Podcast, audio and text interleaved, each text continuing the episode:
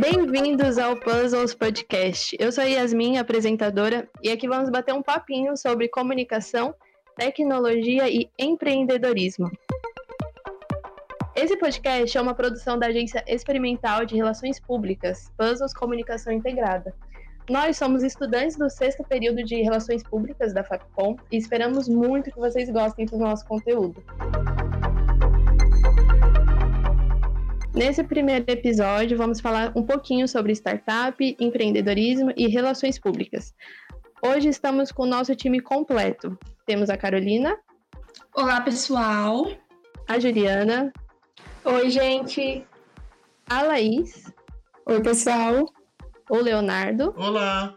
E nossa convidada super especial, a Fabiane Klafke. E antes da gente ir para a nossa pauta do dia, temos um pedido para todos os nossos ouvintes. Compartilhem esse podcast nos stories do Instagram e nos marquem. Nosso arroba é Puzzles Agência. Isso significa muito para a gente.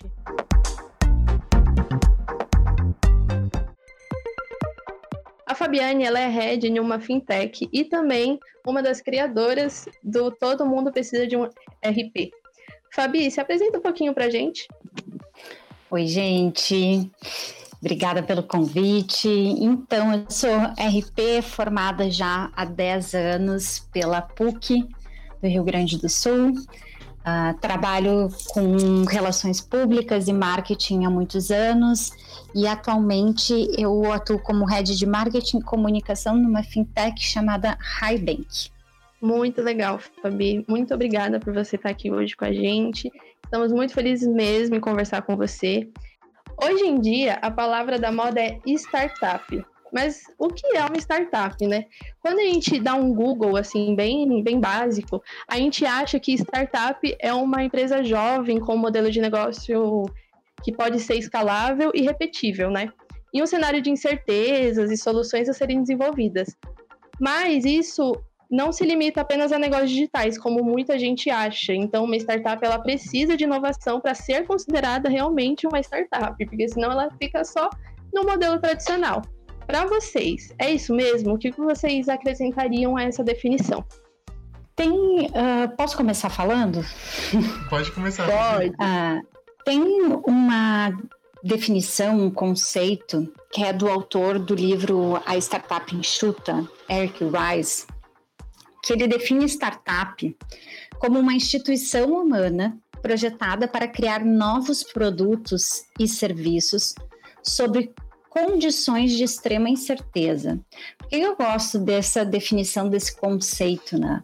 Principalmente da parte que ele fala que é uma instituição humana. A gente sempre pensa que quando a gente fala de empresa, a gente imagina aquela ideia de um prédio, né? Eu estou vendendo um CNPJ para outro, B2B, empresa para empresa, mas a gente está falando de pessoas, né? Pessoas constroem empresas. Ah, e principalmente quando a gente fala de tecnologia, a gente acha que empresas que têm como produto tecnologia uh, têm superpoderes diferentes que empresas normais. Talvez eles tenham alguns, algumas vantagens no mundo atual por ser tecnologia, né? Mas existe uma série de, eu acho que ideias e projeções mágicas do mundo startupeiro que a gente tem bastante para conversar aqui nesse, nesse podcast. Legal, Fabi. A gente também vê muito essa questão é, como a Yas falou na definição, do modelo de negócio ser diferente, de seguir aquele formato de ser escalável, né, da gente encontrar aquele chamado mínimo produto viável, onde a gente é, compreende isso no sentido de que com um pequeno grupo de pessoas você vai fazer esse, esse seu trabalho e você vai ter a capacidade de expandir a sua organização e prestar esse mesmo serviço. Então acho que é muito interessante a gente só tentar essa, essa questão de dessa flexibilidade, né, dessa fluidez do, do ambiente de, de startup. Pessoal, um ponto muito importante que eu acho super legal é que o mercado de startup está cada, tá cada vez crescendo mais. E eu queria entender com vocês o que vocês acham desse mercado e também quais os tipos de profissional, o que o profissional precisa para entrar e para conquistar um emprego nesse, nessas startups. Acho que essa só a Fabi vai saber responder pra gente. Ah. Bom, então eu vou uh, começar. Eu acho que o, o mercado de startup ele está super aquecido, né? Eu acho que é uma, uma cultura. O mercado de startup ele está muito ligado ao mercado de capitais, ou seja, de um investimento, né, de um investimento de alto risco por parte de investidores em empresas, em startups, para dar condições financeiras para que essa empresa, essa startup, essa tecnologia, essa, essa ideia cresça numa velocidade muito rápida, né? Então existe todo um ecossistema por trás uh, na verdade, os, os, investidores nem gostam de olhar uh, como um, um, ecossistema, mas como um ambiente de negócio né, por trás das startups que tem uh, uma série de questões ligadas a investimento financeiro, uh, que vai além do empreendedorismo em si. Né? Então, tem muita coisa envolvida nesse mercado de startup e o Brasil vem ganhando muita projeção. E eu acredito que a gente vai acelerar, sim, muito nos próximos anos. Para conseguir uma vaga numa startup, gente, é, é muito simples, na verdade. É, você tem que estar tá disposto muitas vezes a trabalhar por um salário que ele é um pouco menor, principalmente em, startups que são menores, mas compreender que ali você tem uma série de oportunidades que não existem em empresas tradicionais. Como, por exemplo, você tem a possibilidade de criar um projeto do zero, você tem a possibilidade de ver uma empresa crescer e você crescer profissionalmente junto com ela. Algumas startups já mais estruturadas têm uma série de benefícios. Né? Então, a gente não pode comparar, por exemplo, quem trabalha num, numa log ou no Nubank com alguém e oportunidades de startups que estão recém começando, né? Que a gente chama que esses startups têm uh, uma série de etapas de desenvolvimento de modelo de negócio. Né? A gente tem aquelas que a gente fala que é seed, que elas são sementinhas ainda, elas estão numa fase que a gente chama de ideação e desenvolvendo o MVP delas. Depois a gente vai para uma fase que a gente chama de pré-série A, né, que eles chamam, para receber a primeira rodada ou a segunda rodada de investimento. Cada um desses tipos são rodadas de investimentos feitas diferente no negócio para ele alavancar e crescer. Né? Então, eu tenho uma rodada de investimento como do Sucid, para Série A, Série A, Série B, Série C. E aí a gente tem infinitas rodadas de investimento. Por exemplo, no Nubank hoje tem muitas rodadas de investimento Uh, para que acompanhe e ele consiga fazer o crescimento dele. Né? Então, tem vários tipos. É claro que uh, ser amigável à tecnologia, né? Gostar de tecnologia, eu acho que é sempre o primeiro passo, né? E saber trabalhar com incerteza, né? Com frustrações, com, uh, com faz, melhora, né? Um dos lemas de startup é erra rápido, corrige rápido e aprende rápido, né? Então tudo acontece num dinamismo muito grande, que é o que talvez diferencie de grandes empresas, né? Que tu tem uma estrutura diferente, uma cultura diferente, as coisas são um pouco mais uh, demoradas, assim. Acho que talvez demorado não é a melhor palavra para dizer, mas tem um ritmo e uma demanda um pouco diferente. Gostei dessa frase, como é, Fabi? É, erra rápido, refaz rápido e aprende rápido? É isso. Erra Legal. rápido, aprende rápido e começa de novo. E assim é. vai. E isso até vale para outros ambientes, né? Não só em startup, é, é uma, um valor da cultura que a gente pode extrair e aplicar em outros ambientes. Sabe que eu acho que isso deveria ser um dos lemas de comunicação e de relações públicas, principalmente relações públicas quando a gente conecta com tecnologia e com ferramentas digitais, que é algo muito simples. Vou dar um exemplo para vocês. Eu tenho que enviar uh, toda vez que eu formo, eu tenho uma base de leads, eu mando um e-mail marketing com uma mensagem X. Eu mandei o primeiro e-mail, eu tive uma taxa de abertura desse e-mail de 10%. Eu mandei um segundo e-mail mudei uma vírgula no título e eu tive uma taxa de abertura de 9%. O que está acontecendo rápido? Eu não vou esperar um mês para mandar um terceiro e-mail. Eu vou mandar para um número menor de pessoas com maior frequência, testando hipóteses de título, até que eu consiga entender o que, que performa melhor para esse público, né? Então, acho que são pequenas coisas, do, ações e atividades do dia a dia de comunicação que, se a gente olhar para essa teoria, a gente consegue performar muito melhor. Eu também gosto muito, eu concordo muito com a Fabi. Eu acho que esse, esse lema, Fabi, que você falou de é, erra rápido, aprende rápido, e eu acho muito bacana, isso tinha que ser mesmo, porque se a gente não acompanhar, como que a gente vai ficar né, no mercado de trabalho? Hoje, hoje em dia as coisas mudam muito rápido e amanhã já sai uma coisa nova e a gente tem que se atualizar, principalmente nós profissionais de comunicação, né? E os futuros ainda mais. É isso. Fabi, eu tenho uma pergunta. Você falou sobre essas oportunidades que a gente encontra em startups é, e do ambiente no geral. E aí minha pergunta ela vai sobre, sobre isso. É, a gente, empiricamente, pela, pelas mídias digitais, a gente encontra polêmicas né, sobre, sobre esse aspecto. É, se muitas pessoas gostam de trabalhar, os colaboradores se sentem, muitos falam que se sentem em casa nesse modelo, por outro lado, a gente também encontra, muita, encontra muitas, muitas críticas acerca desse tema. Qual é a sua visão é, do ambiente interno da, das startups? Bom, eu acho que existem startups e startups, assim como existem empresas tradicionais e empresas tradicionais, segmentos e segmentos, tá? Um, a gente tende, enquanto ser humano, a não, não interpretem errado essa frase que eu vou dizer, mas no sentido de reclamar. Né? A gente, ah, eu não, não gosto daqui, eu não gosto da cultura de lá. Eu acho que não dá para a gente generalizar.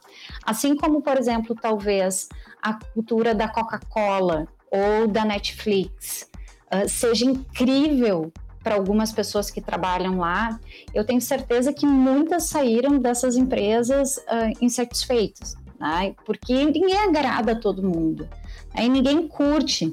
Né? Talvez pessoas que tenham mais afinidade para trabalhar, mais afinidade, mais perfil para trabalhar numa indústria em que as coisas são mais processuais, você tem uma velocidade, um prazo de venda e de captação completamente diferente, talvez não consigam se adaptar a uma velocidade de uma startup né? Por exemplo, então imaginem que eu faço um plano de comunicação para uma indústria.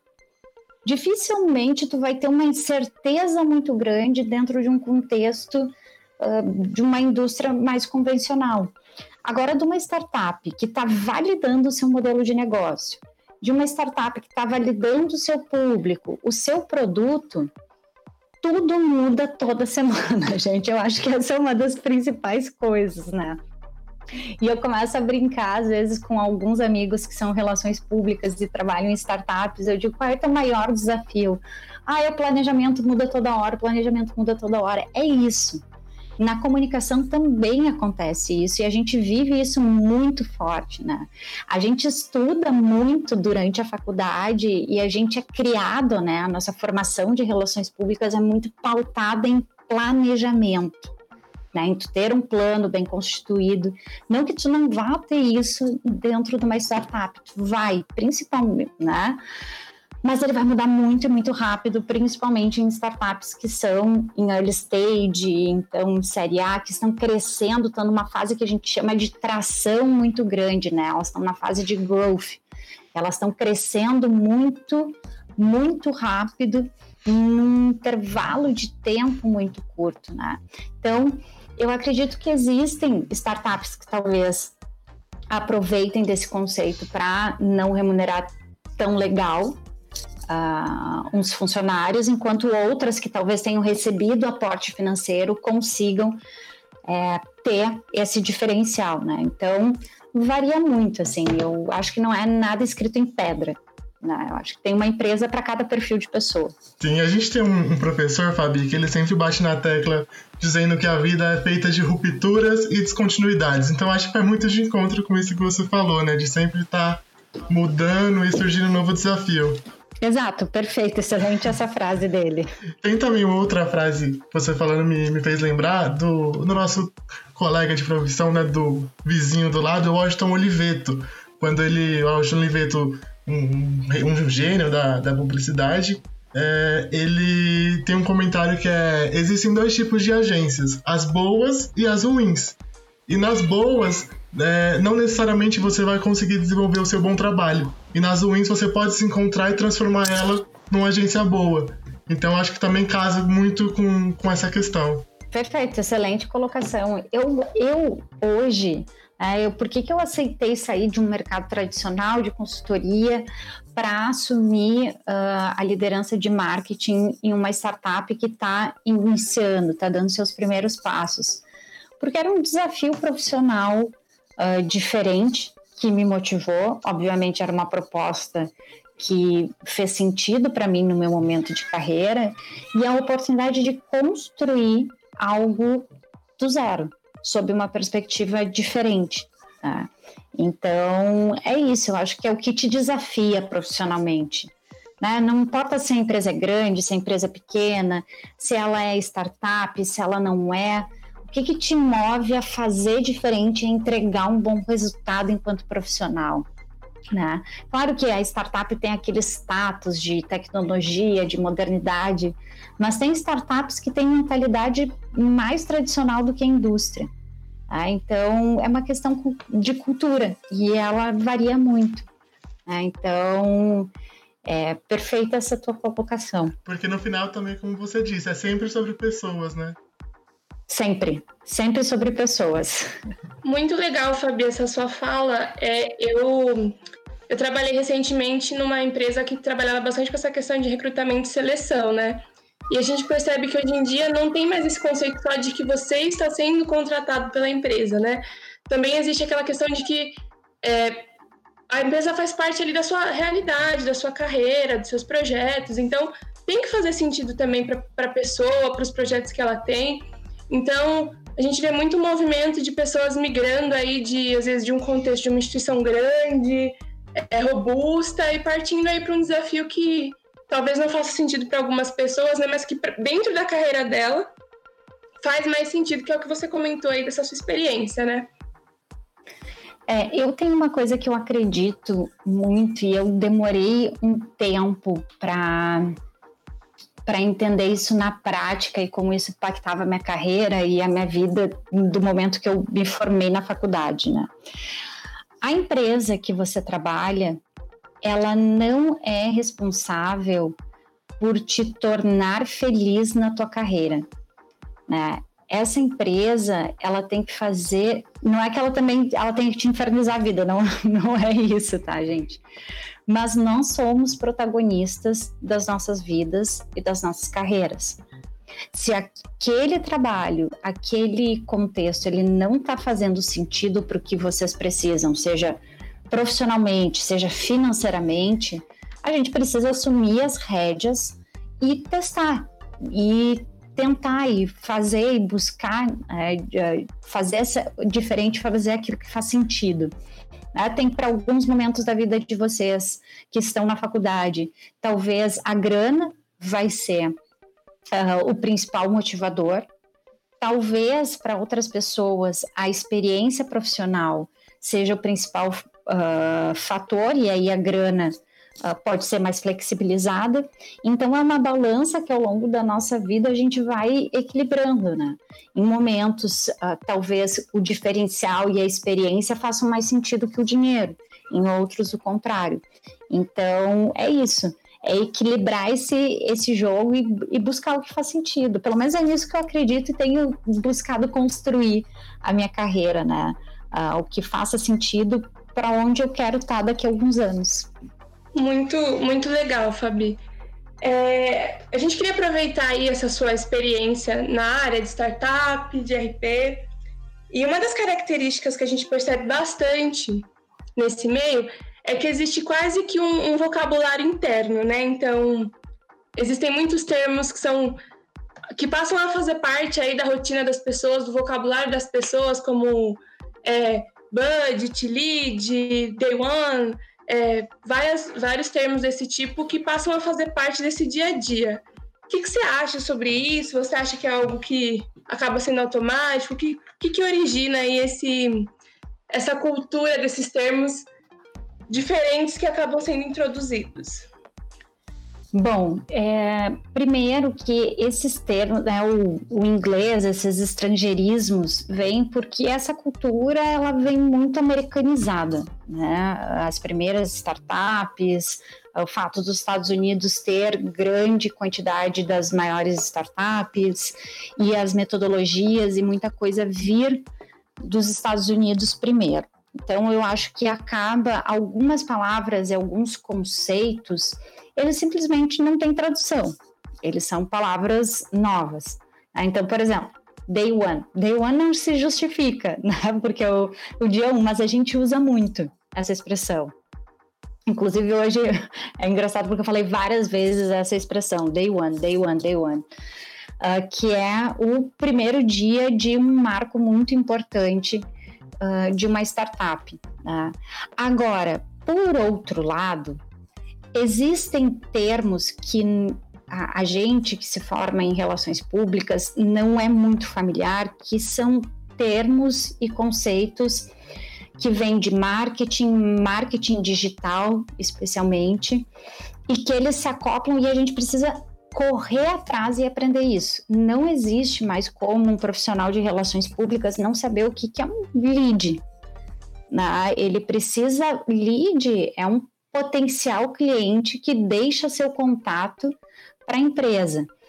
Então, uh, gerar valor em relações públicas hoje também passa, e o que eu tenho ouvido de empreendedores, empresários, empresas do time, por demonstrar essa conexão com o negócio, demonstrar o quanto o trabalho uh, de um RP impacta nos negócios, principalmente para RPs que possuem uma função de gestão estratégica nas organizações. Né? Então, saber falar a linguagem dos negócios. Né?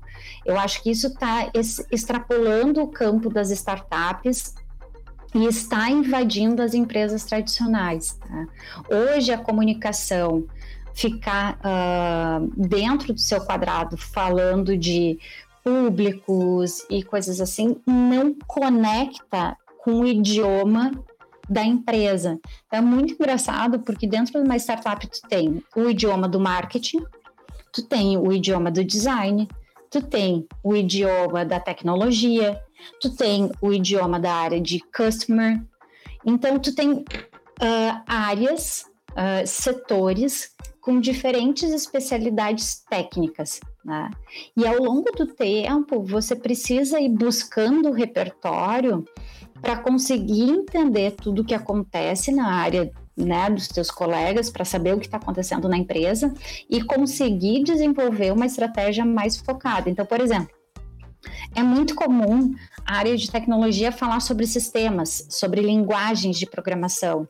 Muitas delas eu não conheço, mas eu vou lá e dou um Google, pelo menos, para eu não ficar tão de fora, né? Sistemas.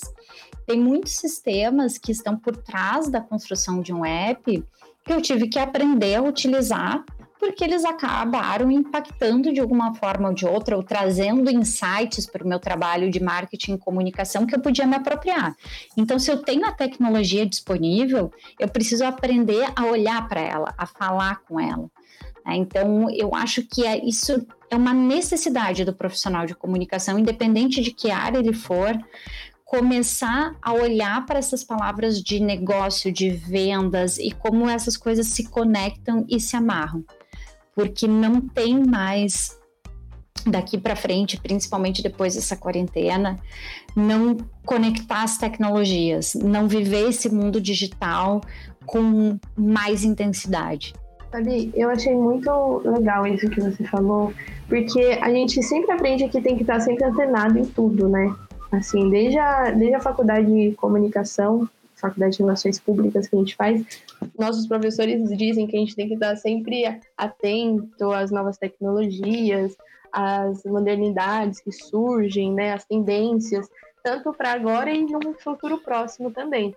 É, você enxerga oportunidades, realmente oportunidades, assim, para que novos negócios de relações públicas ganhem espaço nessa área? O que, que você acha disso, do nosso futuro aí como RP? Uh, tu diz dentro novos trabalhos, empresas, startups de PR, me explica um pouco melhor uh, oportunidade de trabalho. Os dois, oportunidade, oportunidade de trabalho em startup, ou começar um novo negócio como startup, ou empreendimento mesmo, empreendedorismo, né, nesse sistema. O que, que você acha? Uh, eu acho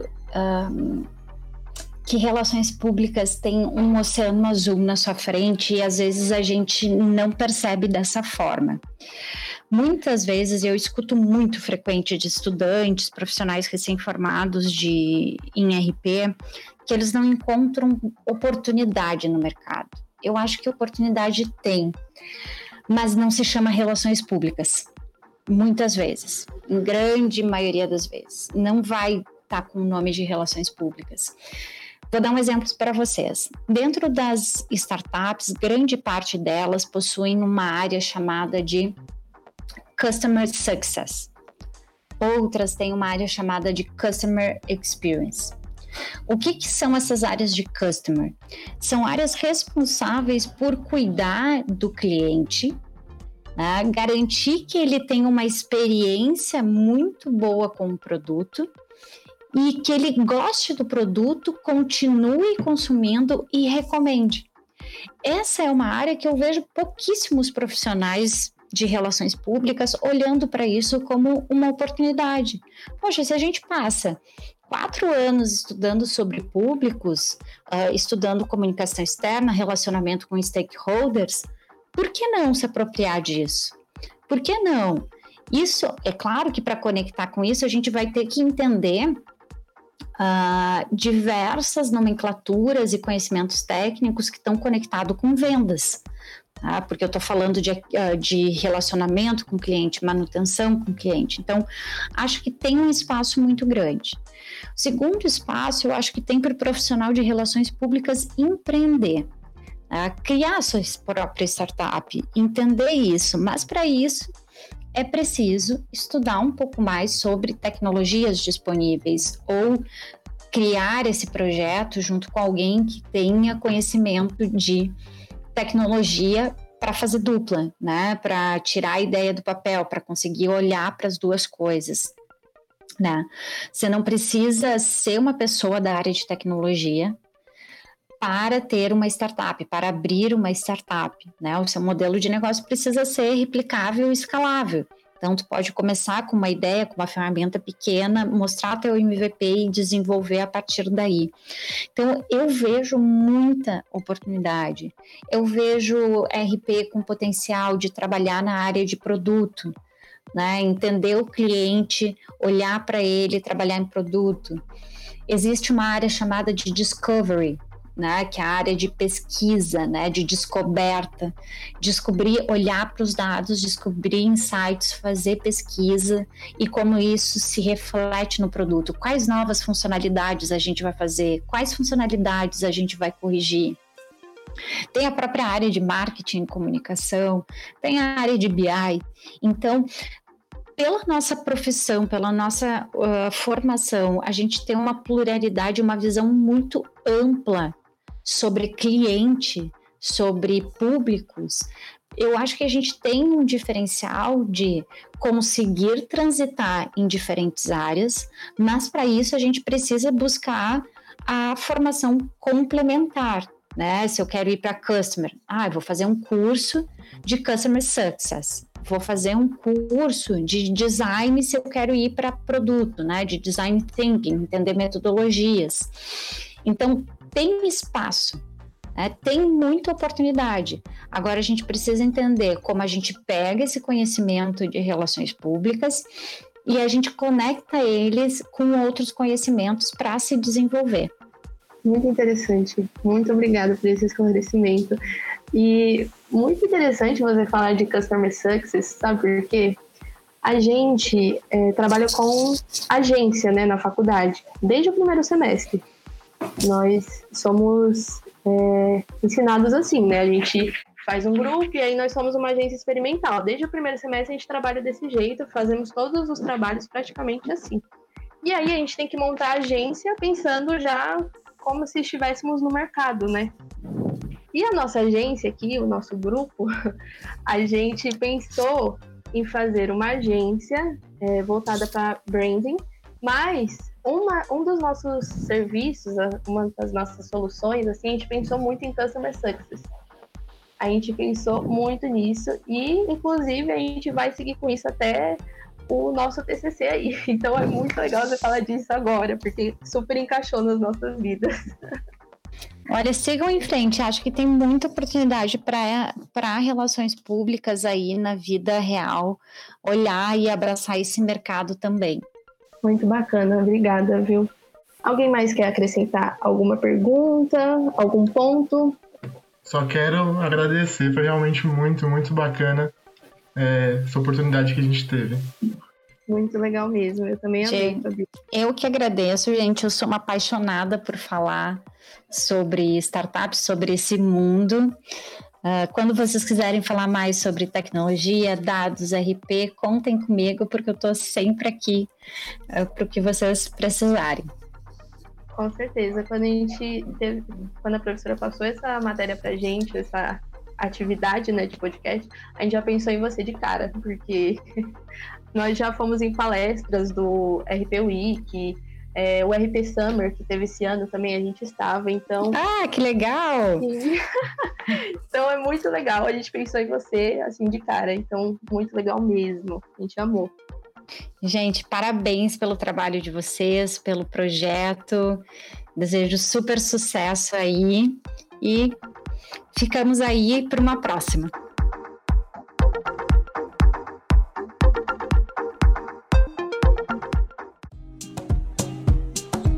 Para finalizar o nosso episódio de hoje do nosso podcast, separamos algumas dicas para aprendermos na prática o que é startup, empreendedorismo, ver isso na prática. E eu tenho uma super dica: quem nunca assistiu Shark Tank tem que assistir, porque é muito legal todos os episódios. Eu sempre acompanho e eu acho uma dica muito legal para quem nunca assistiu. Alguém mais tem alguma dica aí para os nossos ouvintes? É, eu queria indicar O Lobo de Wall Street, que é um filme do, Mar, do Martin Scorsese, né? É, e ele é uma adaptação do livro que tem o mesmo nome. Esse filme é história real, né? Do cara lá que é, é, trabalhava numa empresa e a empresa faliu, ele tinha 25 anos, e depois ele arrumou um emprego na corretora, na Bolsa de Valores, e chegou no auge, no auge de sucesso, né? Então, isso é um bom exemplo para ver o empreendedorismo na prática. Pessoal, a minha indicação é a série da Netflix A Vida e a História de Madame C.J. Walker. Ela foi a primeira mulher negra milionária dos Estados Unidos e nessa série a gente consegue aprender várias lições de empreendedorismo. É ótima, é maravilhosa. Super indico, gente. Gosto muito dela. Eu vou deixar a indicação de um programa também, assim como a Yas deixou, que é o The One da Endeavor. É muito bacana assim a, a dinâmica do programa que eles têm, porque eles abordam é, como que foi aí esse início, esse, essa trajetória de muitos empreendedores e é muito bacana poder acompanhar é, essa construção, né? Porque a gente sabe que não é uma construção que acontece do dia para a noite, que tem todo um contexto. A minha indicação é um livro chamado E se colocar pimenta? Ele conta sobre a criação da Chili Beans. Ele é escrito pelo Caíto Maia, que é o, o, empreendedor, inclusive ele faz parte do, do Shark Tank, que a Yá citou, e em parceria com o Rodolfo Araújo, que é um Relações Públicas. Então, nesse livro, eles falam é, sobre como foi a criação da Chili Beans e quais são. Fala um pouco sobre a cultura organizacional. Enfim, é um livro bem interessante para essa área. Gente, quero dar algumas dicas. Eu acho que primeiro todos os livros do Eric Rice que falam sobre startups são um super ponto de partida. Tem outro livro que se chama De Zero a Um, que é, fala sobre o empreendedorismo no Vale do Silício. E a principal, acho que o que me abre portas e o que torna uh, esse mundo startupeiro interessante são as conexões, os grupos de empreendedorismo. Então, tem vários grupos. O próprio Sebrae tem grupos de apoio uh, com orientações e dicas para quem quer abrir um startup. Então, se aproximar de outros profissionais ajuda muito a trocar ideias e saber o que vai ser passado aí nessa trajetória de empreender com tecnologia. Porque é sempre sobre pessoas, né? É sempre sobre pessoas. então ficamos por aqui. Hoje foi muito produtivo. Tivemos uma conversa muito legal com você, Fabi. Muito obrigada mais uma vez pela sua participação. Nos salvou aqui nesse podcast. Gente, contem comigo sempre. Vocês sabem que estamos aqui. Obrigada de verdade, Fabi. Muito Caso tenha algum, alguma pessoa perdida no mundo que ainda não conheça você, onde elas podem encontrar nas redes sociais? Ah, é verdade. Tem muitas pessoas que podem me conhecer ainda nas redes sociais, arroba Fabiane Klafik. Aí vocês coloquem o sobrenome na descrição aí do podcast para ajudar a galera, porque meu, sobre... meu sobrenome não ajuda muito. Então, todas as redes sociais é só procurar por Fabiane Klafik, a gente tá por lá. Vou adorar conversar com quem ouviu aí o podcast e trocar mais ideias. Pode deixar, vamos colocar seu nomezinho lá sim. Muito obrigada, então, pessoal. Ficamos por aqui. Obrigada por quem ouviu. Agradecemos muito a atenção de cada um que ficou até agora ouvindo o nosso podcast e até a próxima.